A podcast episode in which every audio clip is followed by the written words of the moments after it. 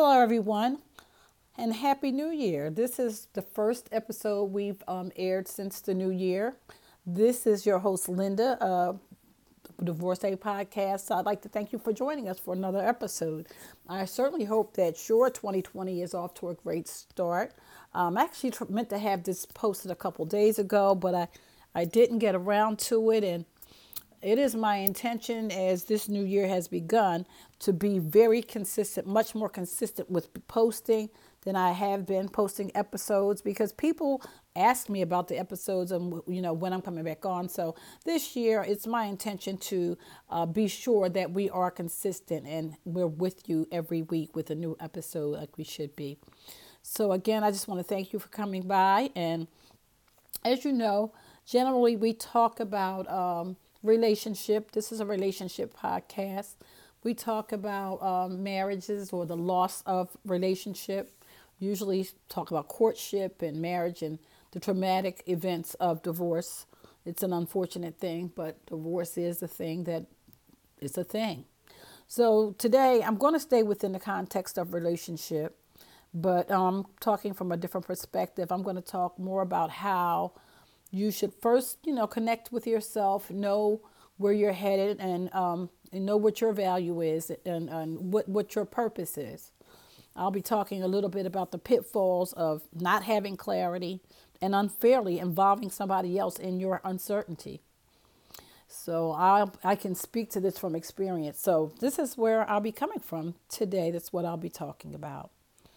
So, and um, one more thing I just want to say this message is important, even if you're not thinking about a love relationship. It's just just important and critical that you're mentally clear on where you're going and where you're headed in life. So, um, going back a little bit, over 20 years ago, I met I met the person who would ultimately become my husband.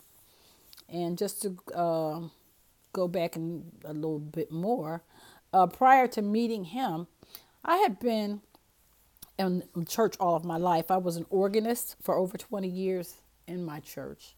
And my life had been consumed spiritually, and I loved it. I loved the music ministry. I was working under some great directors and teachers and had great relationships with my fellow instrumentalists. That had been my life for many years, and I just absolutely loved it. But somewhere along the line, a person in authority at the church had hurt me really, very deeply, crushed me to my emotional core to the point where um, I left the church. And I also left my, you know, the talent behind. I left the church behind and I left the talent behind. And what I mean when I say that is I continued to play at home sometimes, not like I used to, but I did. I never played for a church again. I never worked under um, you know, as an employee of a church again. And I was just thinking about that. And I was thinking, you know, I think we get so deeply wounded by people in the church because we have these expectations that from people that call themselves Christians that they are superhuman and they don't hurt people. But, you know, people in church do hurt people. Because everybody, you know, what I learned in life is that everybody in um, church ain't saved. So I think that's a lesson that needs to be learned. And I always thought I understood that, but apparently, I mean, I think I knew it, but hurt is hurt. And I was really bad. I was really hurt, to, to, like I said, to my core. But don't miss the lesson that I just gave you. Remember, whether you're a new saint or an experienced and mature saint, everybody in church is not saved. So just always stay in prayer and guard your feelings. So, Anyway, just moving on for, forward with my story, I was really disillusioned by the experience I had in in the church, and you can be hurt anywhere. Don't don't get me wrong. I don't mean to convey that or or to imply that the church is the issue. That's not the issue here. The issue here is people. So anyway, I was really disillusioned by the hurtful experience, and rather than pray about it and all, I was really n- not happy. I was furious. I was hurt, and I didn't seek God's face in the situation. I just decided to move on life in life with with my, you know, doing it my way, and I didn't even look back at the church at all. And I'm sure that the enemy was rejoicing because I had left the church and gone on about my business. My whole uh, mindset about life had changed drastically. I wasn't focused on anything. I was just living. That's it. I was just living life. So, somewhere in the midst of my anger and the pain that I had suffered at the hands of the person, I just was totally lost. I really was. And basically, uh, when I say I was lost, I didn't do anything really valuable for my life. I don't even think I knew what purpose was. And I did nothing that added to the planet or my legacy. I, and I just wasn't doing anything. Anything. I didn't do I didn't have any real intention about my life except to go out and have a good time. And I think the only thing that was intentional in my life was the enemy because whatever he sent my way, I just rolled with it. So, anyway, I let life just dictate my every move, even though I was still methodical about my work ethic and I continued to be a good mom to my daughter. So, in terms of anything else going on in my life, there was just emptiness. So let's fast forward. So some years later, I met somebody. Retrospectively, I was not ready to be meeting somebody and trying to be dating. I wasn't ready.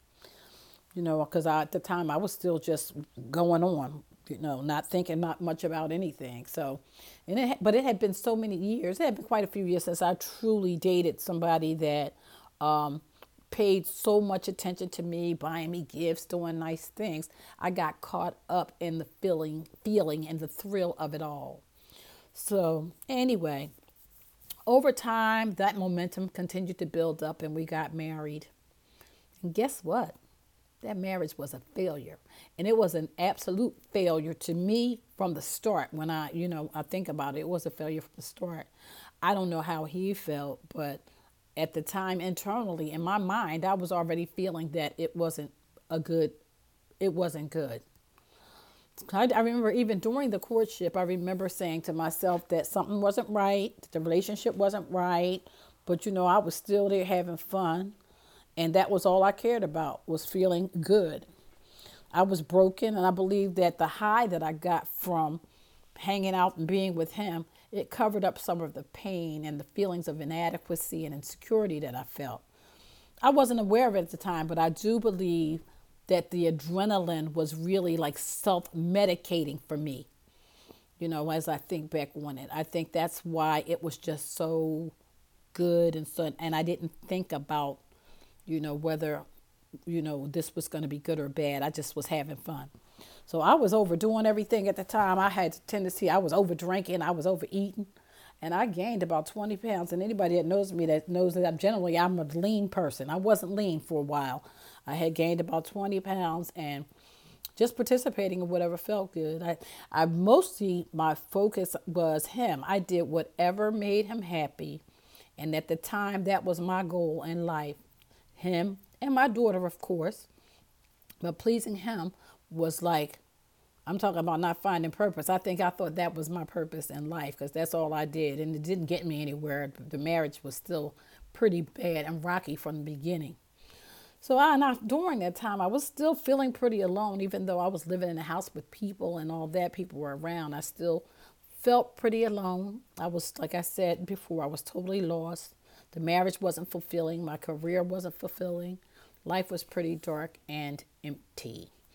I was in no way prepared for a relationship with anybody because I had not worked through my issues. I, I didn't think, obviously, didn't think very much of myself because I had allowed my husband's will to become my will. And I say that based on, like in church, you always hear the prayers, the people when they pray, they say, they'll say, Oh God, let your will be my will. Well, in this case, his my husband's will had become my will. I wasn't doing anything really you know, to enhance my own life personally. So I was just being a wife. So again, I guess that was my purpose for me at that time. I don't think I realized how deeply um, what had happened to me had affected me until now that as I sit here and talk through this podcast, I really am thinking about how deeply and how much that really affected me. And I really, until I talk, I'm just happen to talk through this, I'm realizing how much and how badly I was hurt by it. because I put my God relationship and church relationship, all that went by the bait, wayside, and I had been that had been my life forever. So again, when I think back on that time frame, it was totally unfair to jump into a relationship with someone when I had no clarity whatsoever on where my life was headed. I hadn't had any real direction in years and no goals, just living. So yes, the marriage was a failure. But one thing I am glad I'm able to be totally transparent and truthful about it. And um, at the time that I got married, I just shouldn't have. I had no right to subject anybody else to my situation because it was unhe- I was unhealthy at the time. I was mentally unhealthy. And today I can admit retrospectively that I've got married for all the wrong reasons. So basically, that's you know, that's the message today. And, and for anybody who's listening, don't embark upon or initiate a relationship, though, until you have clarity over your own life. And a large part of this is knowing your own self worth and your value. And if you're clear on these things, I think you'll be mindful and work yourself into your purpose and into the, the direction that God has laid for you and you will also be you'll also be selective in terms of who you choose as a mate as well. You won't go picking um, Mr. or Mrs. or Miss Feel Good.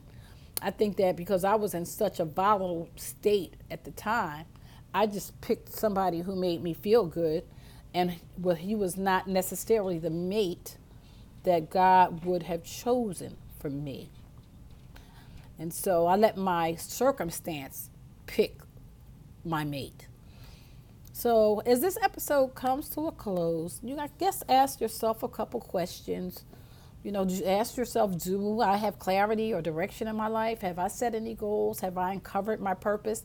And uncovering your purpose is very, very important. So focus on that. And when you get some time, you know, read about purpose and uh, uh because it's important. That's why you're here. You're here on this earth, on this planet, to fulfill the purpose that's been set for you. So again, you know, again, I was hurt, and I just have to say that all is forgiven. And I even had to forgive myself too because of all the mistakes I made and, you know, uh, the direction I was going in, it was backwards. Uh, I can say that now I'm, I'm really excited about my life. I've uncovered my purpose after so many years of having fallen away from the church. I'm back in the church. And um, for you, like me like I should have done. Pray. Remember to always pray, and God will give you di- direction. He'll give you His wisdom over your life.